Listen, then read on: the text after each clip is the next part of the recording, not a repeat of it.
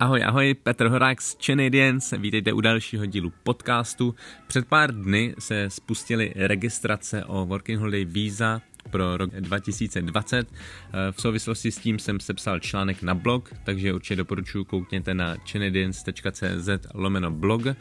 A na Instagram stories jste, jste se mě taky zeptali na pár otázek v souvislosti s Working Holiday Vízy a v dnešním díle eh, tohle podcastu si můžete poslechnout odpovědi. Kdybyste měli ještě nějaký další dotaz, eh, určitě napište, ať už tady pod podcastem, nebo na Instagramu, nebo na Facebooku a můžeme odpovědět klidně na další dotazy. Ahoj.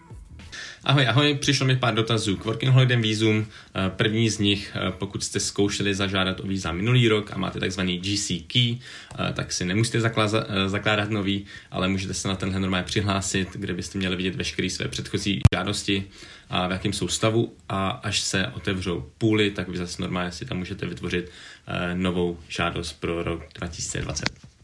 Další dotaz, jak moc dopředu řešit víza. Eh, rozhodně doporučuji hned, jak se registrace otevřou, tak eh, se zaregistrovat, abyste to stihli ještě před prvním losováním, protože těch tisíc víz pro Českou republiku, 315 pro Slovensko se losuje v průběhu eh, roku.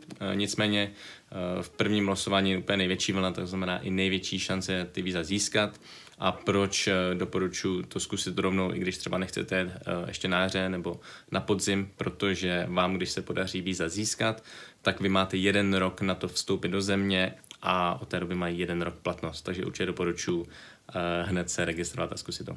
Další otázka je velmi diskutované téma a řeší se to, že pokud jste aktuálně v zahraničí, například hodně lidí jede třeba do Kanady na working holiday visa a tamtud by chtěli zažádat do Kanady, kam rovnou přeletět, nebo můžete být v Austrálii, nebo můžete být v Anglii, můžete být kdekoliv mimo Českou republiku, tak je otázka, jakou zadat adresu, kde aktuálně žijete. Uh, tady, tady jsou dohady v tom, že Eh, zase občas lidi zadají třeba zelandskou adresu, eh, někomu ta žádost projde, někomu ji zamítnou. Já třeba sám eh, jsem tenkrát byl na Zelandu a zadal jsem zelandskou adresu s tím, že jsem to tam ještě v jednom dokumentu objasňoval.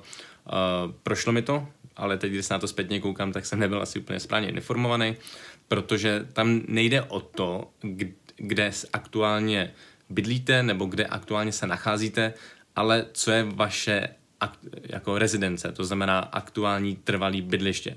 To znamená i přesto, že jedete třeba na půl roku, na rok do Austrálie, na Zeland, tak to neznamená, že v té země, v té zemi trvale žijete. Vy na to ani nemáte ve většině případech oprávnění, protože máte víza dočasná, tak i přesto, že jste v zahraničí, tak jste pořád trvalými obyvateli České republiky nebo Slovenska. Takže ano, zadat uh, českou adresu nebo slovenskou. Další dva dotazy se týkaly financí, to znamená, že vy vlastně musíte uh, prokázat, že disponujete ekvivalentem uh, 2,5 tisíce kanadských dolarů. Dotaz byl, kdy to musíte prokazovat. Není to během žádosti o víza, ale je to uh, na letišti při příletu, což uh, se vám nemusí stát, ale je rozhodně lepší být na všechno připravený. To znamená, imigrační úředník po vás bude nebo může chtít uh, několik různých dokumentů. A jeden z nich je právě výpis aktuální, ideálně týden starý, uh, z vašeho bankovního účtu, kde byste tady měli mít, že máte 2,5 tisíce eh, kanadských dolarů. Eh, další otázka byla, jestli ty finance opravdu potřebujete. Ano, pokud je třeba nemáte, můžete se od někoho půjčit. Eh, není tam stanovený, že ty finance musí být vaše nebo že musí nějak prokazovat. Jsou další víza, které jsou, kde jsou ty podmínky mnohem přísnější ale takže ano, můžete to vyřešit takhle.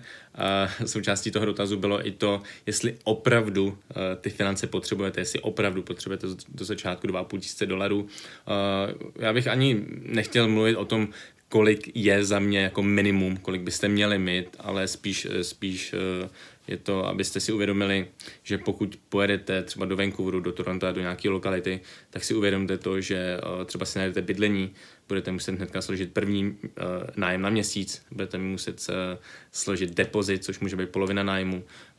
Bude vám chvilku trvat, než si najdete práci, než třeba získáte první výplatu a tak dále, takže počítejte s tím, že na začátku budete mít výdej peněz, tak určitě lepší něco mít, alespoň něco, čím víc, tím líp, i kdybyste to nemuseli všechno využít, tak uh, budete mít rozhodně méně stresu. Takže takhle.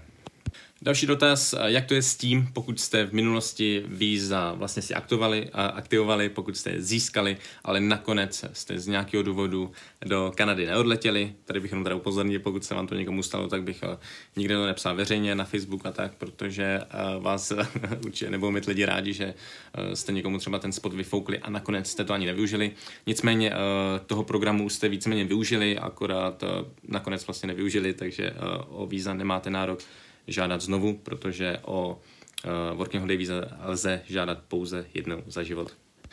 Tak další dotazy se týkaly toho, zda mi nějak eh, s vízy se žádostmi pomáháme, případně i se zajištěním práce dopředu v Kanadě, tak ta odpověď je nepomáháme. Eh, všechny tyhle informace týkající se Working Holiday Víz jsou čistě informativní, hlavně z důvodu, že tyhle dotazy dostávám často v průběhu roku a říkal jsem si, že když ta odpověď může pomoci jednomu člověku, tak třeba bude moc pomoci více lidem a s tím, že teďka je to hlavně i aktuální téma. Ten důvod, proč nepomáháme s, se žádostmi o víza, je protože ani agentura nemůže zajistit to, že vy budete vylosovaný a vy ty víza získáte.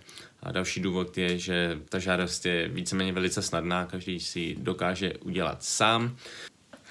A co se týká zprostředkování práce dopředu, tak na to jsem taky dostával dotazy v průběhu roku, eh, že to některé agentury dělají, jestli to je teda dobrá volba a nechat si něco najít, anebo spíš přiletět třeba do Vancouveru a až na místě se snažit najít práci. Eh, nedá se říct, že je to úplně černobílý, jestli to je správná volba nebo špatná, ale spíš se na to podívat z několika úhlů pohledu, ale hlavně z toho vašeho, protože já za sebe si myslím, že rok je dost dlouhá doba, na to, aby se třeba člověk někde zavázal, že bude bydlet uh, v hotelu, kde bude pracovat, protože uh, třeba ta práce vám nemůže vyhovovat, kolegové vám nemusí vyhovovat, šéfové, lokalita, práce a tak dále. Těch fakturů je hrozně moc, kdy třeba už po, nevím, po třech, čtyřech měsících toho můžete mít hodně a chtěli byste nějakou změnu, vy se zároveň tím připravíte o to podle mě tu nejcennější zkušenost a to je právě to, že přiletíte do nové země a musíte se tam rozkoukat, uh, najít si ubytování, najít si práci, všechno si zařídit, což na začátku je celkem těžký, jako ty první týdny budou nároční, ale zase se toho naučíte tolik, že vás to posilní uh, třeba pro hledání té další práce, protože jakmile všechno bude na klíč, dopředu zajištěný a vy pak budete chtít udělat změnu v Kanadě, tak se třeba toho budete bát, protože jste to do té doby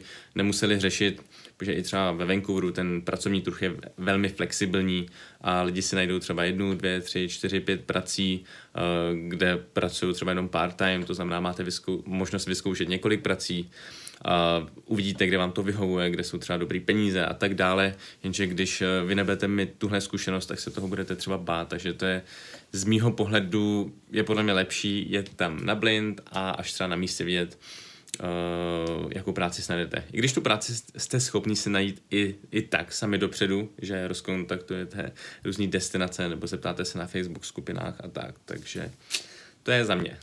Tak další dotazy se týkaly výpisu z rejstříku trestu. V Čechách jednoduché, zajdete si na checkpoint. Pokud jste v zahraničí, tak doporučuji určitě mít zřízenou datovou schránku. No a pokud jste od svých 18 let eh, strávili v nějaké zemi eh, více jak 6 měsíců v kuse, tak i z té dané země musíte doložit výpis. To znamená, eh, vy jak obdržíte pozvánku na Working Holiday, tak máte 20 dní na to dodat veškeré dokumenty.